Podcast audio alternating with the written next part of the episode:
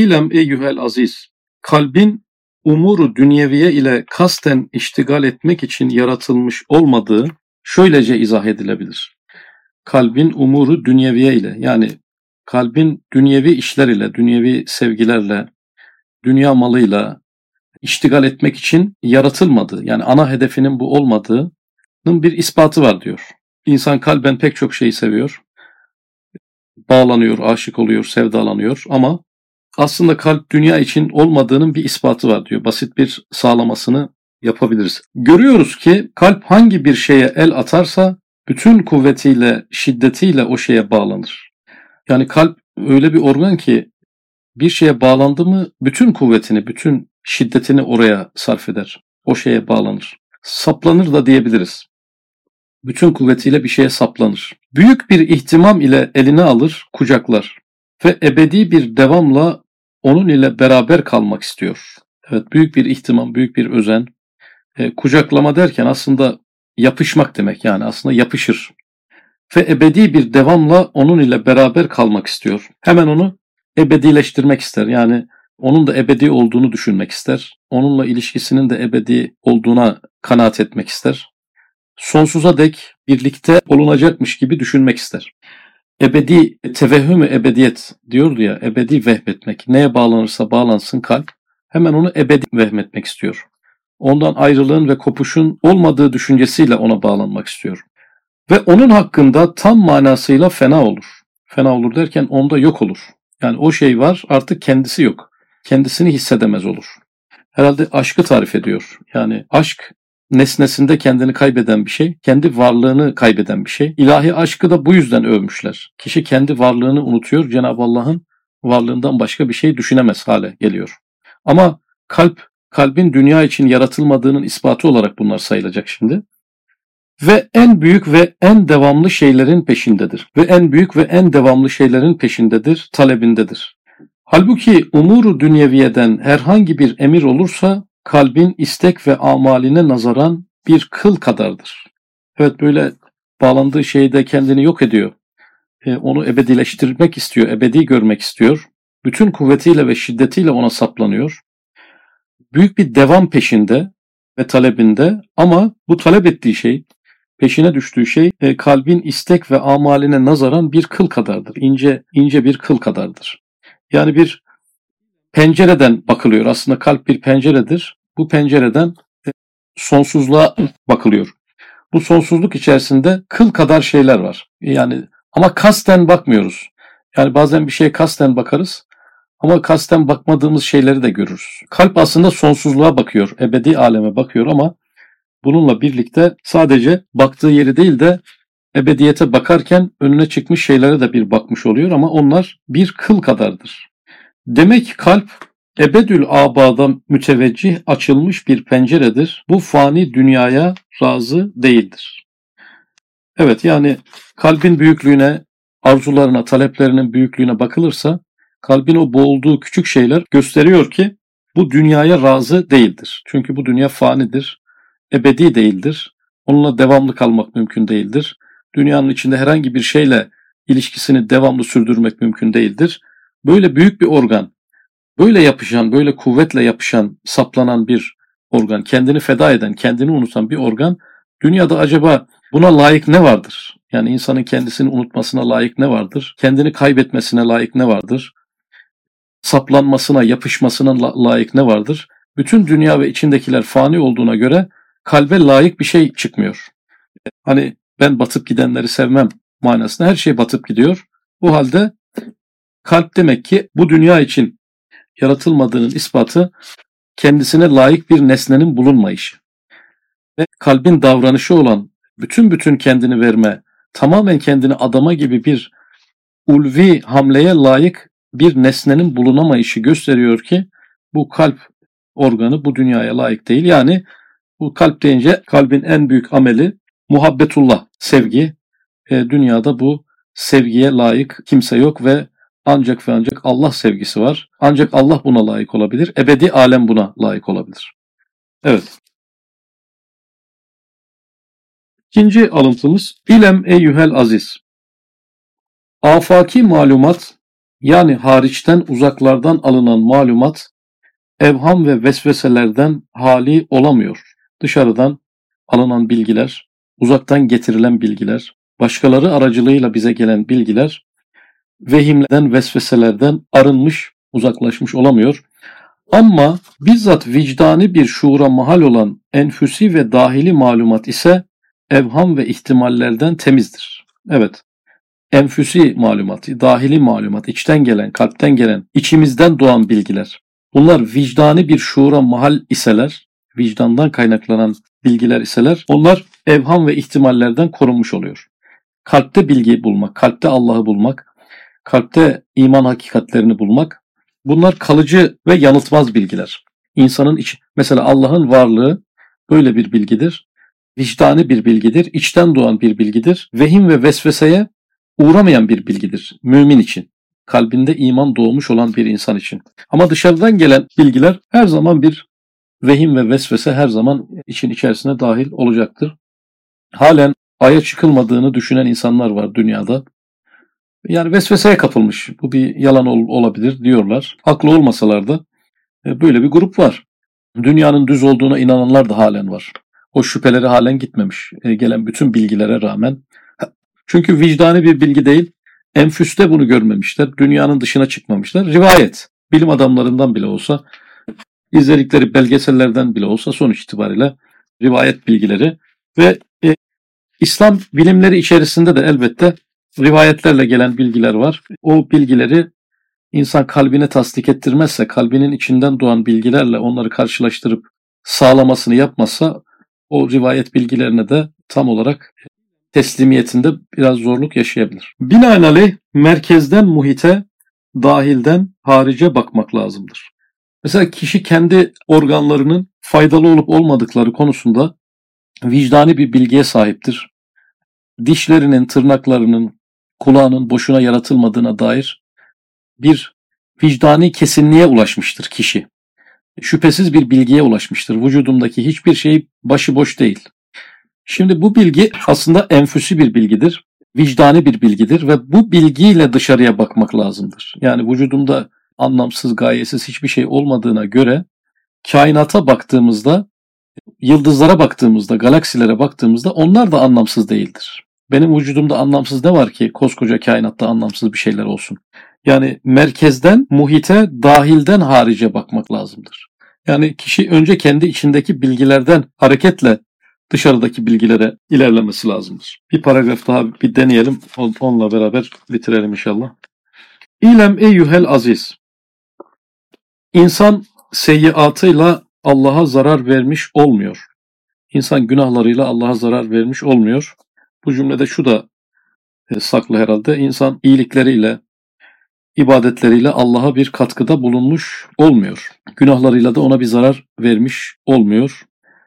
Müslüman olmamızın Cenab-ı Allah'a bir faydası olmadığı gibi bazı insanların İslam'ı kabul etme işlerinin Cenab-ı Allah'a bir zararı yoktur. Ancak nefsine zarar eder. İnsan günahıyla sadece kendine zarar eder. Sevabıyla da demek ki ancak kendisine fayda sağlar. Hani Bakara suresinin son ayetlerinde her gece okunuyor ya yatsı namazından sonra leha me kesebet ve aleyha mektesebet. Yani kişi kazandığı şey lehinedir. Yani kişi ne kazanıyorsa lehine kazanır. Yaptığı kötülükler de onun aleyhinedir. Bunu bize Cenab-ı Allah her gün hatırlatacak bir yere onu e, lütuf buyurmuş. İnsan yatmadan önce bu bilgiyle yatıyor. Yani aslında kazandığımız şeyler, yaptığımız iyilikler Allah'a katkıda bulunmaz. E, yaptığımız kötülüklerde Cenab-ı Allah'a zarar vermez ancak ve ancak bize kendimize zarar verir. Mesela hariçte, vakide ve hakikatte Allah'ın şeriki yoktur ki onun hizbine girmekle Cenab-ı Hakk'ın mülküne ve asarına müdahale edebilsin. Mesela Allah'a zararı yoktur günahların. Hangi günahı inceleyelim? Günahların en büyüğünü inceleyelim. Günahların en büyüğü şirktir. Allah'a ortak koşmaktır. Peki şirk hakikatte mümkün müdür? Vakide, vakada mümkün müdür? Mümkün değildir. Neden? İnsan Allah'a ortak koşunca Allah'ın otoritesine ortak olan birisi dahil olmuş olmuyor. Kişi şirke girerek Cenab-ı Allah'ın hakimiyetinde bir şerik, bir ortak meydana getirmiş olmuyor. Şirketten de gelir ya şirketlerin ortakları vardır. İnsanlar şirke düşünce kainatın yönetimi de şirke düşmüş olmuyor. Yani aslında şirk günahının hakikati mümkün değil. Yani hakikatte şirk yapmak mümkün değil. Şirk insanın kafasında olabilecek bir şey. Yani müşrik şirke düştüğü anda kainat birden onun Allah'a ortak koştuğu varlıkla beraber iki tane varlık tarafından yönetime geçmiyor. Yani şirk aslında muhal, mümkün değil. Fakat şirke teşebbüs mümkün. Şirk düşüncesi mümkün. Dolayısıyla hakikatte Allah'ın şeriki yoktur ki onun hizbine girmekle Cenab-ı Hakk'ın mülküne ve asarına müdahale edebilsin. Yani aslında bugüne kadar gelmiş geçmiş bütün insanları da toplayarak söyleyebiliriz ki şirk fiili gerçekleşmemiştir. Yani şu ana kadar tarih boyunca hiçbir yerde şirk fiili gerçekleşmemiştir. Gerçekleşen şirk fiili değil de şirk günahıdır. Şirke düşme günahıdır. Aslında bu tabirde de bir hata var. Şirke düşme günahı da değil. Şirke teşebbüs etme günahıdır. Veya şirki tahayyül etme, hayal etme, tasavvur etme, düşünme, zihninden geçirme günahıdır. Hakikatte şirk eylemi mümkün değil. Şirk eylemi mümkün olsaydı insan şirke düştüğü anda kainattaki yönetim ikiye bölünürdü, üçe bölünürdü. Ama bölünmediği gösteriyor ki şirkin eylemi yok. Eylemi gerçekleşemiyor. Sadece tasavvuru, düşüncesi gerçekleşebiliyor. Ancak şeriki zihninde düşünür, boş kafasında yerleştirir. Çünkü hariçte şerikin yeri yoktur. O halde o kafasız kendi eliyle kendi evini yıkıyor. Yani kafasız, düşüncesiz insan aslında kendi kalbini harap ediyor, kendi ruhunu harap ediyor. Kendini ikiye bölüyor, kendini üçe bölüyor. Kendine saygısızlık yapıyor, kendine hakaret ediyor. Cenab-ı Allah'la alakası yok aslında meselenin. Kişinin kendi iç bütünlüğünü yitirmesi gibi bir problem söz konusu. Burada yazmıyor ama diğer günahları da hayal edebiliriz. Mesela israf mümkün müdür? Yani bir eşyayı siz kullanmazsanız ne olur? İsraf olmuş olur. Aldınız ama kullanmadınız. Peki siz kullanmıyorsunuz diye kullanılmamış mı oluyor? Hayır, bunu kim bilir ne tür varlıklar onu başka türlü işlerde onu istihdam ediyorlar, kullanıyorlar. Hakikatte israf mümkün değil. İsrafa teşebbüs mümkün. İsraf düşüncesi mümkün. Yoksa mutlaka her şey bir şeye sebep oluyor. Her şey bir şeyde kullanılıyor.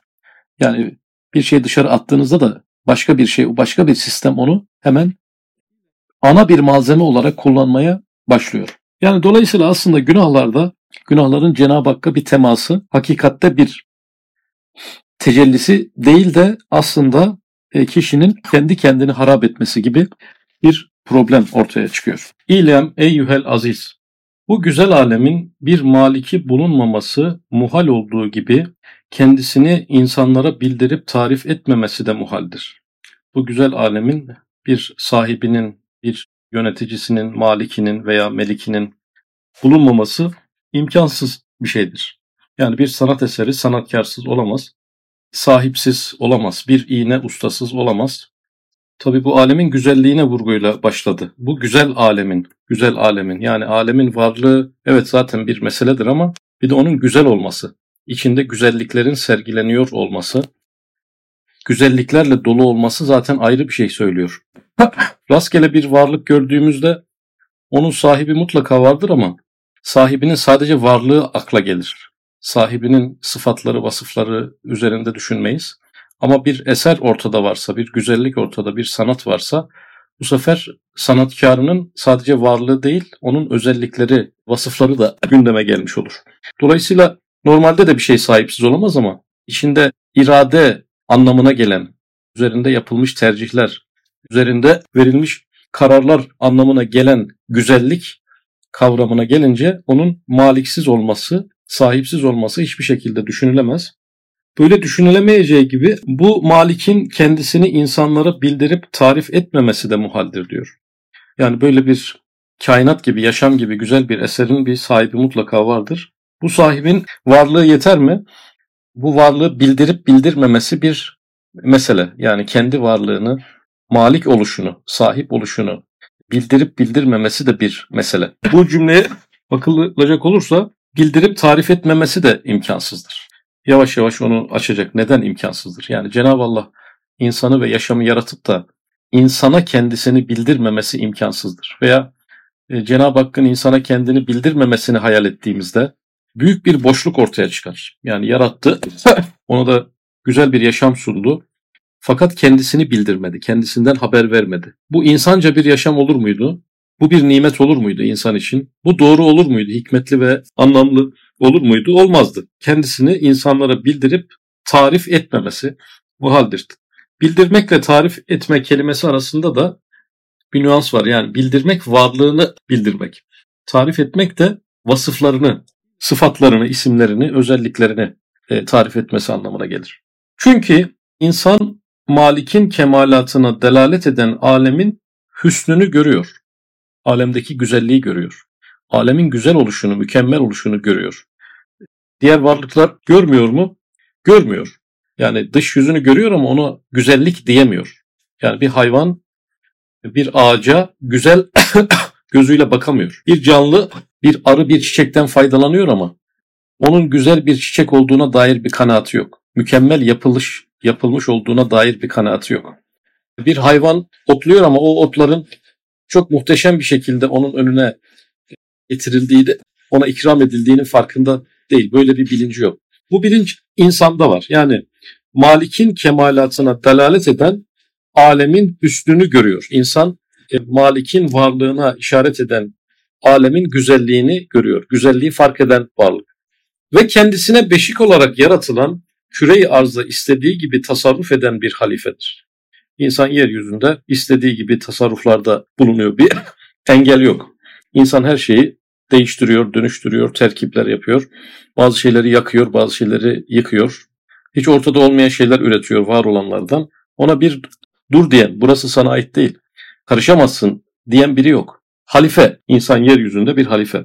Halife olduğu için de Cenab-ı Allah'ın kendi vasıflarını ona bildirmesi gerekir. Yani ikinci gerekçe olarak halifelik geldi. Yani bu kadar geniş tasarruflarda bulunan bir varlığa bu kainatın hakiminin, malikinin bildirilmemesi muhaldir, imkansızdır. Hatta semai dünyada dahi aklıyla çalışıyor ve küçüklüğüyle, zafiyetiyle beraber harika tasarrufatı acibesiyle eşrefi mahlukat ünvanını almıştır. Az önceki cümlede yeryüzünde istediği gibi tasarruf eden bir varlık. O yüzden ona bildirilmesi gerekir. Neyin bildirilmesi gerekir? Bu kainatın bir sahibinin olduğunun bildirilmesi gerekir. Çünkü o halife, çünkü o güzellikleri görüyor. Üçüncü gerekçe olarak küreyi arz demedi ama semayı dünya dedi. Yani dünya seması. Bu sefer dünyanın dışı, dünyada evet tasarruf ediyor ama dünyanın yukarısında, dışında ne yapıyor? Aklıyla çalışıyor. Yani tefekkür yapabiliyor. Yani bütün kainatla alakalı hükümler verebiliyor. Gözlemler yapabiliyor. Teleskoplar kurarak kainatın en uzak köşelerine bile kendi bakışını gönderip oradan bir takım yorum ve analizler yapabiliyor. Yani sadece yeryüzünün halifesi değil. Gökyüzünde de tasarruflara sahip insan. Küçüklüğüyle, zafiyetiyle beraber harika tasarrufatı acibesiyle eşrefi mahlukat ünvanını almıştır. İnsan küçük bir varlık. Boyu kilosuna baktığımız zaman çok küçük bir varlık. Gücüne kuvvetine baktığımız zaman da hayvanlar içerisinde konumlanacak olsa çok zayıf bir hayvan çıkar insan. Bu küçüklük ve zayıflığına rağmen güneş ona hizmetkar, bulutlar ona hizmetkar, rüzgarlar ona hizmetkar, dünyanın dönüşü ona hizmetkar. Kainatta kainatta kullanmadığı hiçbir şey olmayan bir varlık. Demek ki böyle bir varlık bu kadar yetki kullanıyor, bu kadar küçüklüğe rağmen bu kadar büyük işlere imza atıyor, bu kadar az güce rağmen çok büyük hizmetlere muhatap olduğuna göre ilk cümleye dönüyoruz. Bu kainatın malikinin insanlara kendisini bildirip tanıtmaması muhaldir, imkansızdır. Yani bu kadar son derece geniş yetkilerle donatıldığı halde neden bu dünyada olduğunu, kendisini kimin gönderdiğini, hangi maksatla gönderdiğinin bilgisinin kendisine verilmeyeceği kadar bir haksızlığa, kötülüğe maruz kalmış olamaz insan. Mutlaka bu önemli kritik bilgi kendisine verilir. Bu kadar yetki verilmişse bu kritik bilgi de kendisine verilmesi icap eder. Ve elinde cüz'i ihtiyarı bulunduğundan bütün esbab içerisinde en geniş bir salahiyet sahibidir. Bir de insanın diğer varlıklardan ayıran bir özelliği cüz'i ihtiyarisi, özgür iradesi. Yani insan tercihler yapabilen bir varlık. Kendisine yüklenen programın dışına çıkabilen bir varlık. Kendisine çizilen hudutları aşabilen bir varlık. Bu iradesi sebebiyle. Bu iradeyi kime verirler veya bu irade neyi gösterir? Bu irade normalde verilmez ama verilmişse bu kainatın ana gayeleri, yaratıcının varlığı ve bu kainatı yaratma gayesi ve insanı yaratma gayesi ve insana bu cüz'i iradeyi verme gayesinin de kendisine bildirilmiş olması gerekir. Tersini düşündüğümüzde bu öyle bir cüz'i irade tehlikeli. Bu kadar kainattan hizmet almak, bu kadar hudutları aşabilen bir varlık olmak fakat kendisine kainatın sahibinin ve o insandan beklediklerinin bildirilmemesi insanı büyük bir boşluğa, büyük bir anlamsızlığa ve korkuya sürükler. Yani bunun sınırı yok yani. O sınırları göremiyor bir türlü. Ortada bir hudut yok. Ve insanın birbiriyle kavga etmesiyle, birbirine zarar vermesiyle sonuçlanabilir. Kötülükle sonuçlanabilir. Yani binaenaleyh Maliki Hakiki'nin Rusul vasıtasıyla böyle yüksek fakat gafil adlerine kendisini bildirip tarif etmesi zaruridir ki o malikin evamirine ve marziyatına vakıf olsunlar. Evet yüksek ve fakat gafil adler. Bu yüksekle gafil yan yana kullanılmış. İnsan yüksek bir varlık fakat gafil bir varlık. Yüksek bir varlık neden? Çünkü cüz iradesi var. Bütün her tarafı kullanıyor. Her şeyden istifade ediyor. Her şeye ilişki kurabiliyor. Yeryüzünde ve gökyüzünde tasarruflarda bulunuyor. Yüksek. Varlık olarak yüksek. Fakat gafil. Neden gafil? Çünkü henüz kendisine Cenab-ı Allah'ın varlığı ve yaratma maksatları bildirilmemiş. Yani gaflet içerisinde olur eğer bu bilgi ona verilmezse. Bu kadar yüksek bir varlığa bu yüksek bilgi verilmezse gafil bir varlık olur. Ve bu kadar gafil olacak idiyse yani niye yaratıldığını bile bilemeyecek idiyse kendisinden beklenenleri dahi bilemeyecek idiyse bu kadar yüksek yetkiler kendisine neden verilmiş olsun ki? Buradaki kontrast aslında buradan çıkıyor. Yüksek fakat gafil insan yani bütün nimetlere mazhar olduğu halde necisin, nereden geliyorsun, nereye gidiyorsun bilgisi kendisine ulaştırılmazsa tam bir gafil. Yani bu yüksek yetkileri de niye verildiğini de anlayamayan, diğer varlıklardan bu üstünlüğünün anlamını da bilemeyen, hatta bu üstün şeylerin kendisine bir takım eziyetler de verdiği ama bu eziyeti de niye çektiğini bilmeyen bir varlık durumuna gelir. Dolayısıyla madem bu varlık bu kadar yüksek bir varlıktır, o yüksek varlıkta gafletten kurtarılacaktır. Gafletten kurtarılması neyle olacaktır? Malik'in kendisini bildirmesi, kendisinin insandan beklediklerini ona bildirmesi, varlığını bildirmesi, yaşamın sahipsiz olmadığını ve anlamsız yere olmadığını bildirmesiyle bu gafletten bu insan kurtulacaktır. Evamir ve marziyat dedi. Neden zaruriymiş? Bu bildirme ve tarif etme işi neden zaruriymiş? Malik'in evamirine ve marziyatına vakıf olması için.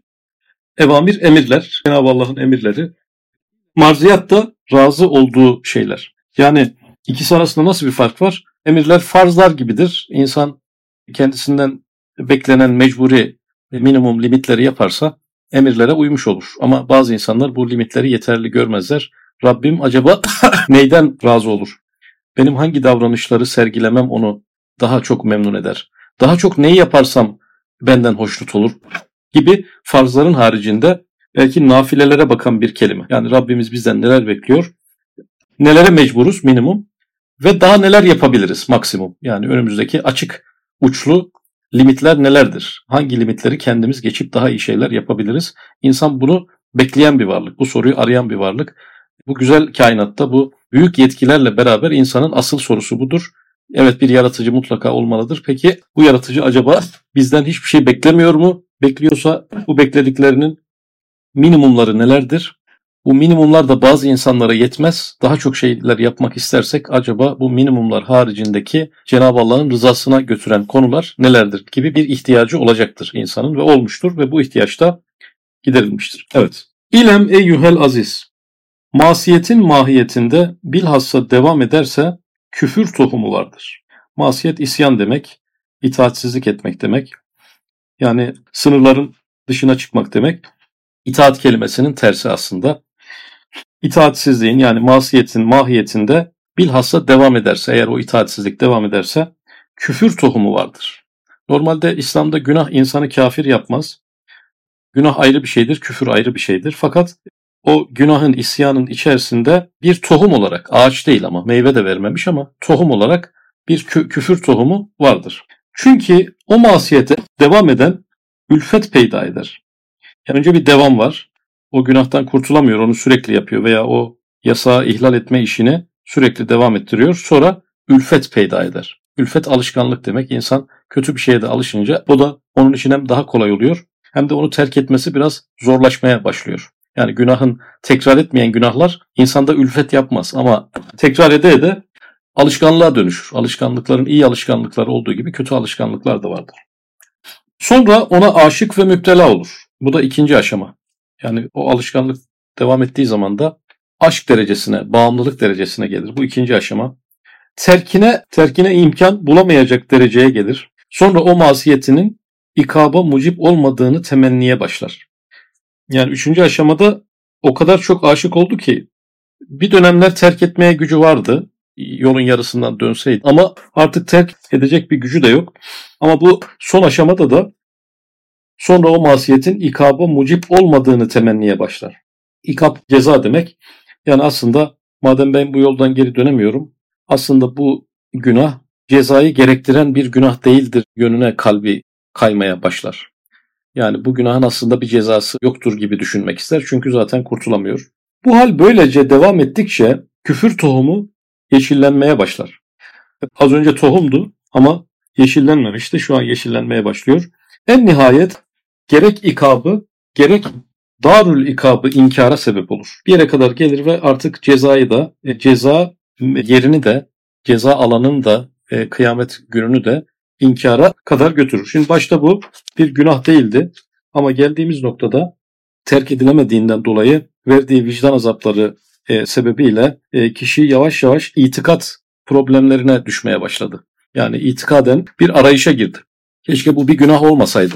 Keşke bu günahın bir cezası olmasaydı. Keşke günahları cezalandıran bir yaratıcı olmasaydı. Bunlar itikadi problemler. Bunlar kişiyi İslam'dan çıkarır ama baştaki günah kişiyi İslam'dan çıkarmazdı. Ve keza masiyete terettüp eden hacaletten dolayı, hacalet utanç demek, o masiyetin masiyet olmadığını iddia et, etmekle o masiyete muttali olan melekleri bile inkar eder. Az önce cezayı inkar etmişti. Şimdi madem melekler bütün günahlarımızı görüyor, melekleri de inkar etmek ister. Hatta şiddeti hacaletten yevmi hesabın gelmeyeceğini temenni eder. Artık o kadar utanç içerisindedir ki o düştüğü günahtan hesap gününün gelmemesini keşke gelmeseydi. Keşke hesap günü diye bir şey olmasaydı. Çünkü hesap gününde herkes birbirlerinin günahını göreceğinden dolayı bunu da artık arzu etmez hale gelir. Keşke bir hesap günü olmasaydı der. Şayet yevmi hesabı nefyeden edna bir vehmi bulursa yani hesap gününü olmadığını ima eden küçük bir şüphe bulursa o vehmi kocaman bir bürhan addeder. En nihayet nedamet edip terk etmeyenlerin kalbi küsufa tutulur. Evet yani birisi dedi ki diyelim kıyamet günü diye bir şey yok aslında o bir sembol dedi yani o öyle bir şey yok. İnsanlar cennete cehenneme direkt gidecekler. Kıyamet gününe ne gerek var? Allah herkesin günahını sevabını zaten bilmiyor mu? Böyle bir vehimle karşılaştı diyelim ona hemen sarılıyor. Dolayısıyla Allah'ın var dediği bir şeyi inkar etme yoluna girmiş oluyor. Pişmanlık günahların bir çözümüdür. İnkar da böyle yanlış bir çözümüdür. Yani günahın günah olmadığını. Yani insan ya pişman olur, tövbe eder. E, bu kısa bir yoldur. Ama bunu yapmazsa kalbi küsufa tutulur diyor. Yani artık kalbi kararır. Kalbi kararınca ne olur? Eskiden hacalet duyuyordu o günahları işlerken. Üzülüyordu. Niye bunları yapıyorum diye kendisiyle hesaplaşma içerisine giriyordu. Ama bu seviyede artık kalbi karanlığa tutulduğu, karardığından dolayı aynı günah işlemesine rağmen içinde bir acı, bir üzüntü, bir pişmanlık hissetmediğinden dolayı tövbe yolu da kendisine zorlaşmış oluyor. Çünkü tövbe pişmanlık anlamına gelir. Pişmanlık anlamını taşıması gerekir.